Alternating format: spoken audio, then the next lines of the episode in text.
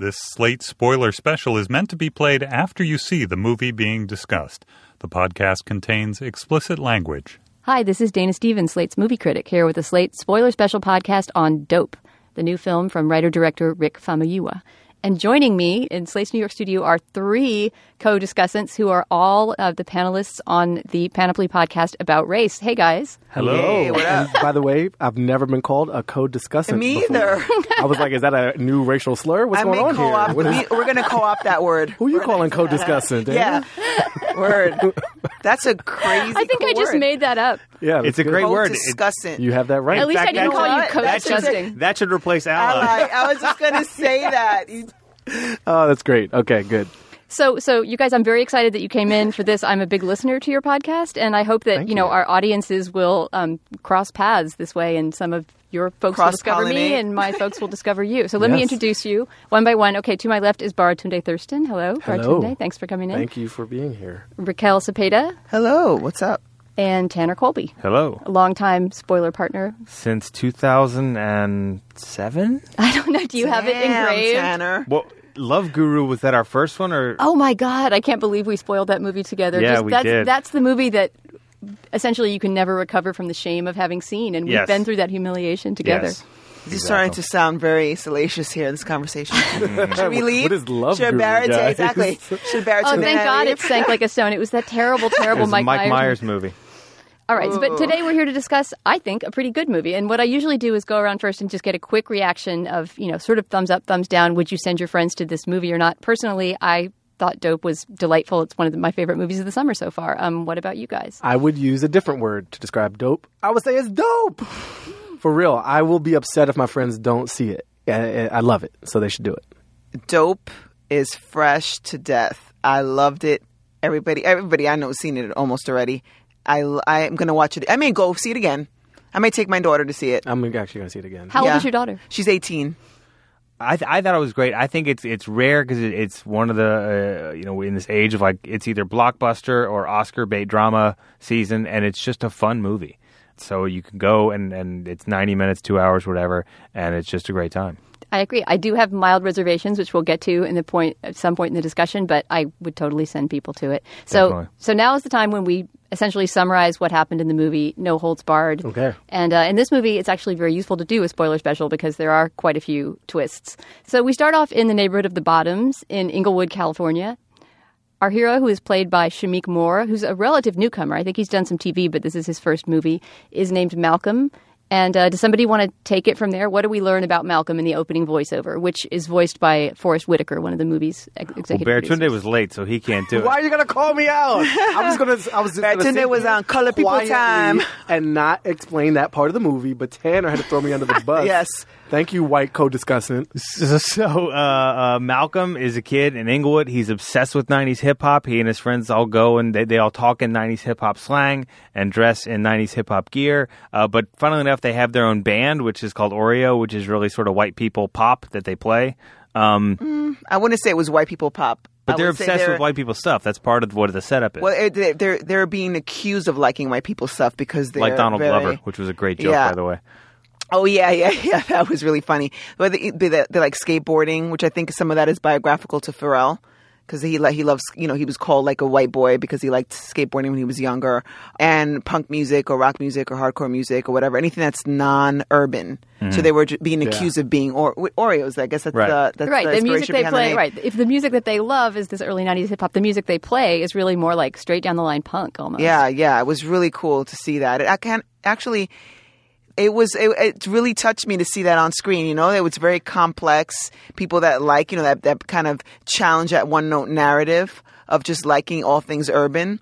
And I just, I, I just love seeing that and seeing how also that I don't know the young lady's name who played uh, Malcolm's best friend. Kiersey Clemons is her name. yeah. She was just like accepted, like any. And when I grew up, we had everybody had a gay friend that was accepted. It wasn't like a big conversation that was that we're having. and- Well, actually, it should maybe should have been a big conversation back then. but we were just teenagers, so we are just like, yo, that's you know, that's your gay friend. Right. Well, So it there's, was there's just kind of a cute reveal too, where she is essentially presented as a boy for the Yeah, I first scene love or that. so. Right. I just absolutely love that. I just love the nuances and the non-binary approach that they took to making this film. So that's the, the key threesome. Let's establish them. We've got Shameik Moore as Malcolm, and then playing with him in his band and essentially sort of accompanying him in his geek posse around high school. His school. co-discussants. Yes. his Co-discussants. his co-discussants, if you will, are, are Kiersey Clemons as Diggy, and then Tony Revolori, who you might recognize from the Grand Budapest, Budapest Hotel, as Jib. That's the kid's name, Jib and Diggy. Yeah. Jib and Diggy, yeah. They got the best. I, I, my friends didn't have such cool names when I was in high school. Right.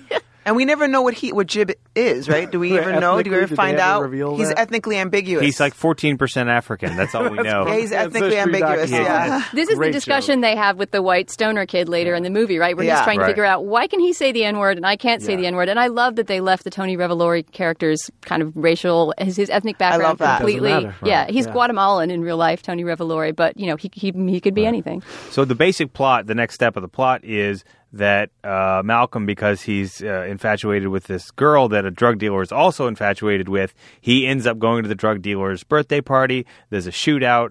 The drugs get shoved in his backpack, and he finds them the next day when he shows up at school. And there's panic. And Plus a gun, don't forget. plus a gun, and Oh, he yeah. gets thrust into this, you know, drug dealing caper plot. And what was great, uh, they talked about this in the New York Times profile of the movie. You know, you had all of these menace to society, Boys in the Hood movies from the early '90s that really sort of defined that era of black cinema. Mm-hmm. And it's, I don't think it's impossible to to overstate how much, if you're a white kid in the suburbs, that defined Black America for you. It was Ice Cube and the drive-bys and NWA and that was our image of Black America. And what's what was great, what the director was trying to do with the with the movie was say, I mean, there's great variety within the black community. You had all these black nerds and different kids who were in the same environment. So it was kind of a Rosencrantz and Guildenstern are dead, taking the lens in the menace to society world and turning it around and putting it on the other black people and what their life is like in that world to sort of expand it. Well, and even Dom, who's the corner drug dealer and the gangster and the guy who throws the Yeah. big party where you know this drug exchange happens, is not portrayed as kind of like you know just he's he's not just sort of a gangster with grills. No, You know he's what's dude. cool? Very And- and- intelligent. Yeah, the hood- who, who debates '90s hip hop with Malcolm. in the hood in the hood when women are that way we call them ghetto flowers so he was like a male version of a ghetto flower somebody who has a lot of potential had he been a white kid and he would have had great social capital perhaps and gone on to do something else mm-hmm. you know and it kind of to me showed that you know they're kids if you just engage them in the hood that are very smart and can put two and two together and i just And he was one engage them first. Exactly, right, exactly. So for me, he was one of my favorite characters, and I have a feeling that we're going to see a lot of ASAP Rocky. He was just a natural. Yeah, he really Yeah. was. Was, But, yeah. and, but he kind of dropped out of the movie though. It was sort of too bad that after It was that too one bad, phone call yeah. from jail, you never hear from Dom again. But you know what's interesting? Every character almost was treated the way like a Kurt Vonnegut like uh, character was. Like even if they were like just an extra, they had everybody had flesh and bone, mm-hmm. which I, I just really respected that with the writer without being so overly preachy or whatever. Or everybody didn't have a you know everybody needed to have a message. But every character had a soul, had flesh, and had bone. Even, I think there's a I little like bit. that. We haven't gotten there, but I think there is a little preachiness that comes in in that last closing the last monologue. closing, mo- but it the- didn't the end voiceover. there. But it didn't end there, Yeah. which I was like, Shh, thank God. And and if you want to just pick the two main driving forces of the film, the first is that Malcolm is trying to get into Harvard. He has mm-hmm. an interview scheduled. His public high school guidance counselor does not believe in him and talks him down and down. You, you're arrogant. He calls him arrogant Yeah. for thinking that Harvard would waste its time on him. He has a great idea for a college essay, and the counselor says, No, you stay in your lane. You're a poor, fatherless kid from the hood. Yeah. You write that essay. So that's his drive. He wants to get out. He wants to get to Harvard, and then he gets loaded with hood drugs mm-hmm. Yeah. by the man who was supposed to be the best example of escaping the hood, who has created these little half-baked hood rats in his mansion in the suburbs, runs a check cashing place, exploiting his own community, Right. and is actually the biggest drug supplier that we can see in this film so far, and the Right. reason this whole thing happened in some weird way. I mean, to me, that was that was a weakness in the movie. For one thing, I mean, I guess it's just a movie coincidence, but that this one guy would be the Mm-hmm. locus of all of those things was was kind of. But I'm willing to buy that coincidence if the scenes don't sort of, I don't know, just just don't I thought make it was point quite so I thought it was cool. I thought I wasn't expecting it. It was just one of those things I wasn't expecting. I thought it wasn't really a bad. I think he was saying making a statement with that. Well, I, yeah, and I think it, it the film sort of paused to make a statement when when the shootout happened at the at uh, ASAP Rocky's party, and he ran out with the drugs. And at that point, I thought this movie's going to be one of those movies that just it's like it's a 48 hour nonstop. You know, he's running Like and- Mad Max. Yeah. Oh. right. Oh, that's a wrap. That's a wrap. or after hours, the right? Like something right. where you yeah, get caught something up like in this after rhythm, hours this where, night where you it can't just escape. where- yeah, the night you can't escape, but the day you can't escape. And then it stops, and then we're hanging out at the drug dealer's house for a while, and then we got a job interview, and then it's moving fast again, and then I, I just felt like the tone.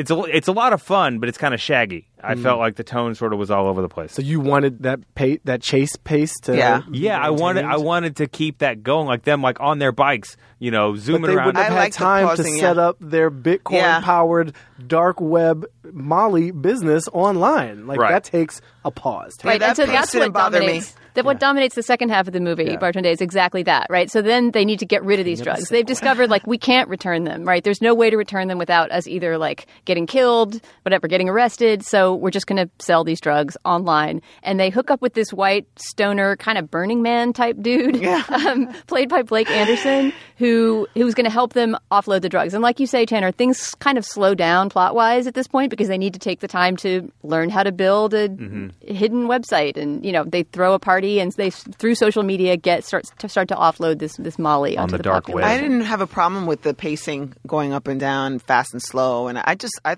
I wanted to learn about. I mean, I just found myself really interested, and I like. I mean, you had to slow down if you're going to add the whole tech thing and Yeah. angle into it, right? Because like and that, that's I- like a hard thing to explain. I thought they did a, gr- a really fun job with like kids going viral. yeah, Like they were very um, generationally appropriate for if you're gonna try to sell drugs on the internet, what would you do?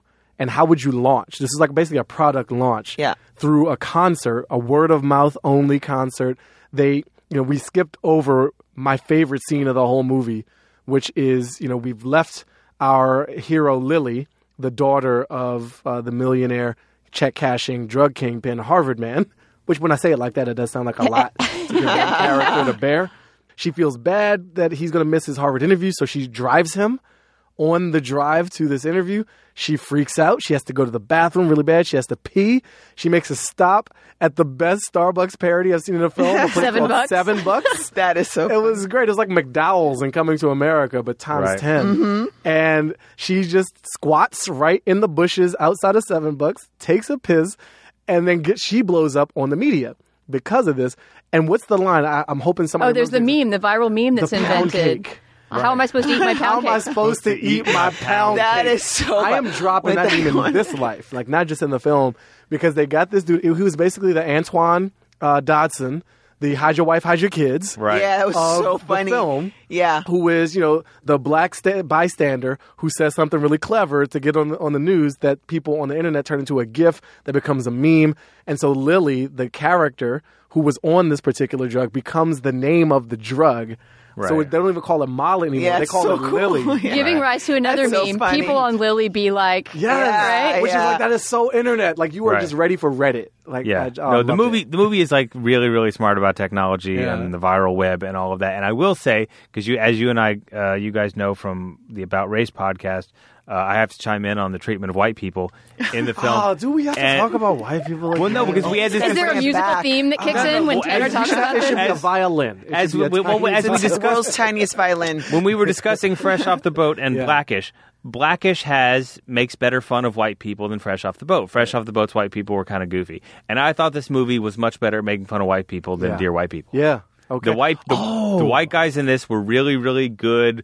Spot on satires, like you mm-hmm. said, of that Burning Man guy. I was like, why can't I use the N word? And, and yeah, I thought a few and- times this is the movie that dear white people wanted That's to be. and exactly what be. I said. Mm. Yep. and Get I, out of my brain. so I and I had a similar thought in that I like this one more. And I'm yeah, I like this one more. disclaimer: I have a cameo in Dear White People. Yeah. you always have to I- drop that in. I will because I have to. I have to Well, it's relevant myself. here. I have to It's full disclosure. That and the so Harvard irrelevant. degree have to come both, into every basically I'm in both these movies. I'm, in, I'm basically in both these movies. Well, because because unlike Dear White People, we won't get off on a discussion of that movie, but it didn't really have a main character and a main story, right? I mean, this movie feels like it has more of a heart to me. It's not so episodic and spread out and kind of an excuse for a lot of punchlines and scenarios. It's more like you're following this kid and you care about this kid.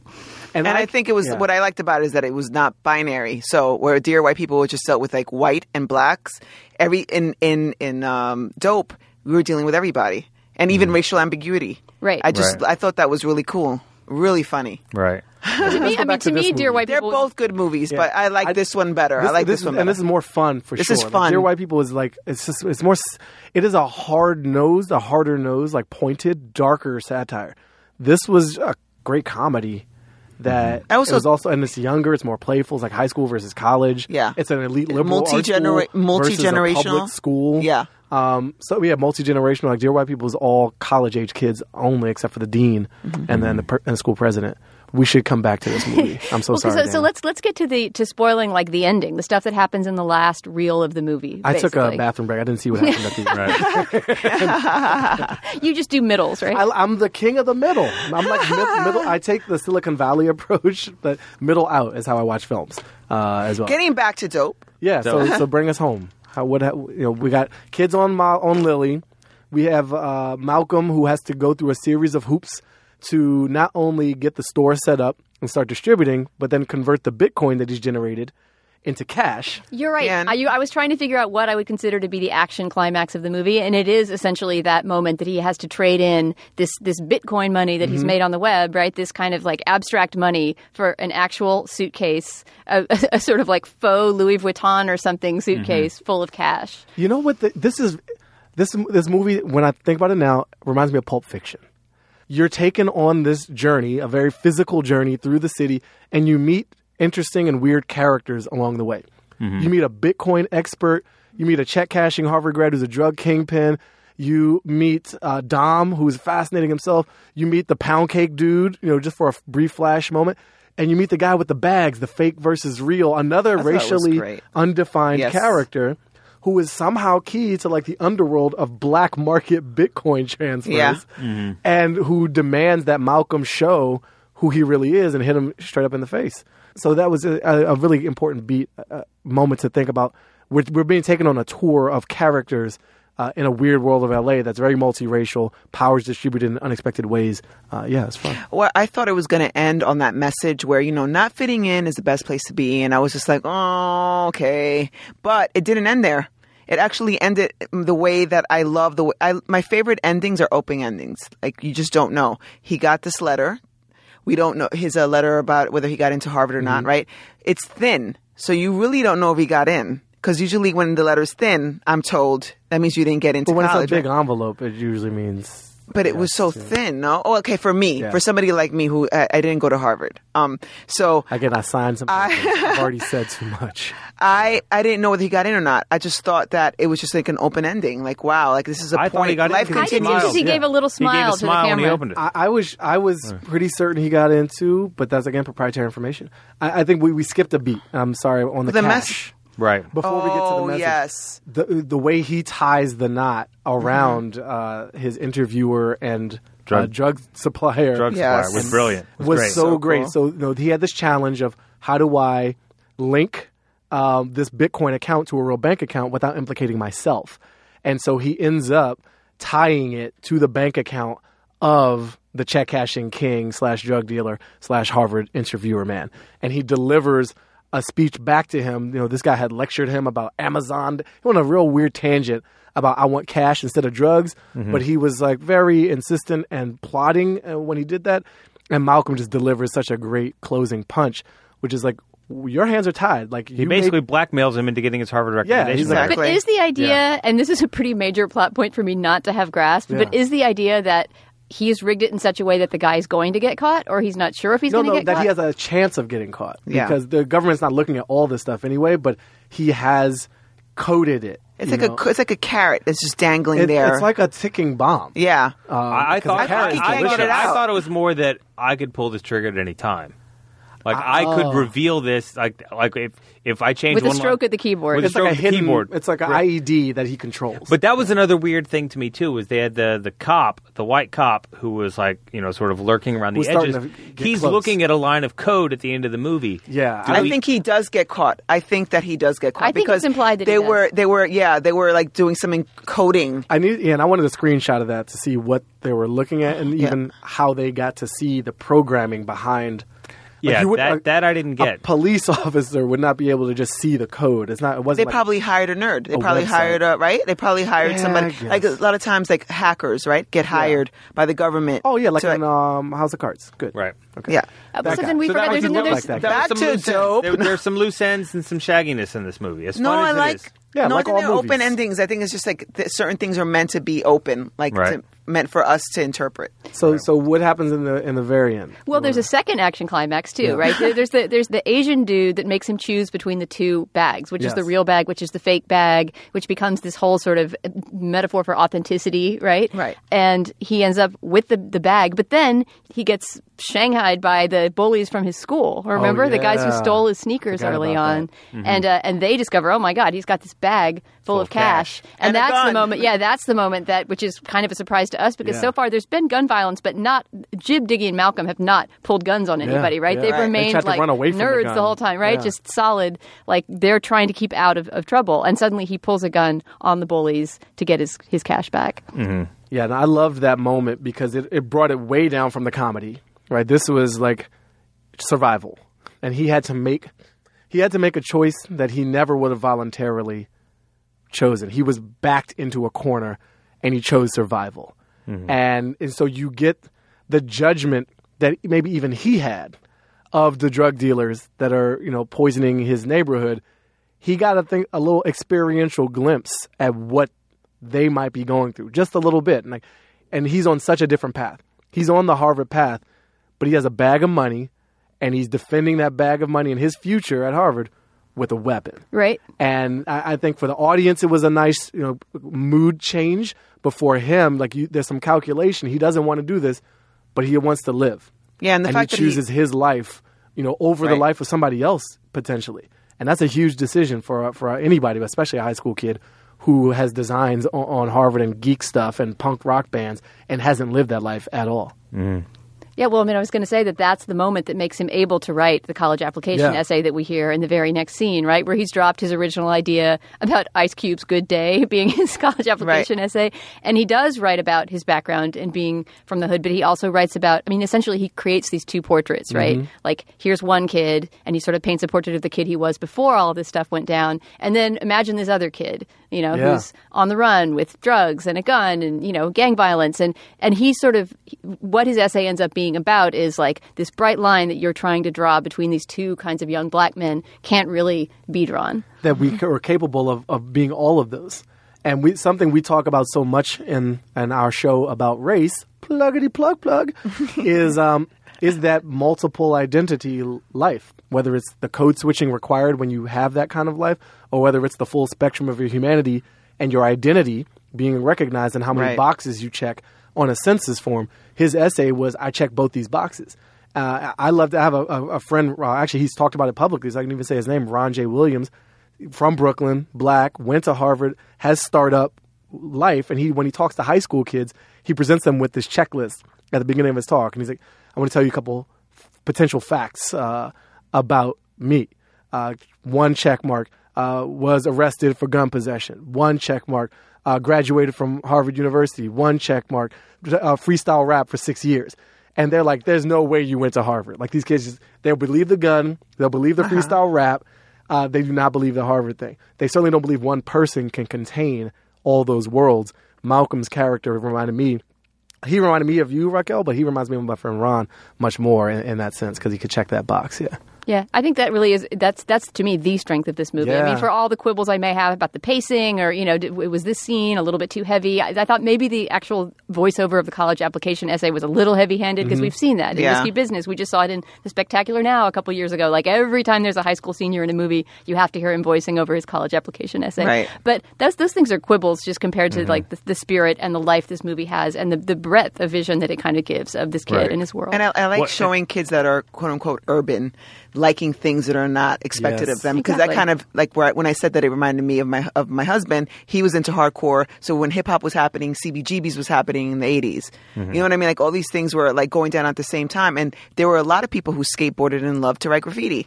So uh, to me, that was just really cool. That was what had me actually feeling nostalgic a little bit when I was watching it. you got to take those him to see it then. Yeah, definitely. All right, y'all. I wish we could we could talk all day about this movie. I hope you'll come in and spoil another movie with me sometime because it's Yes. really really fun. Yes. So again, Baratunde Thurston, Raquel Cepeda, and Tanner Colby from the About Race podcast on Panoply. Thanks for coming in. Thank you for having us. Thank you. Thank you. Our producer is Zach Dinerstein. The managing producer of Slate Podcasts is Joel Meyer, and the executive producer of Slate Podcasts is Andy Bowers. For Slate.com, I'm Dana Stevens. That's not just the sound of that first sip of Morning Joe. It's the sound of someone shopping for a car on Carvana from the comfort of home. That's a good blend. It's time to take it easy, like answering some easy questions to get pre qualified for a car in minutes. Talk about starting the morning right. Just like customizing your terms so your car fits your budget. Visit Carvana.com or download the app to experience car shopping the way it should be convenient, comfortable. Ah.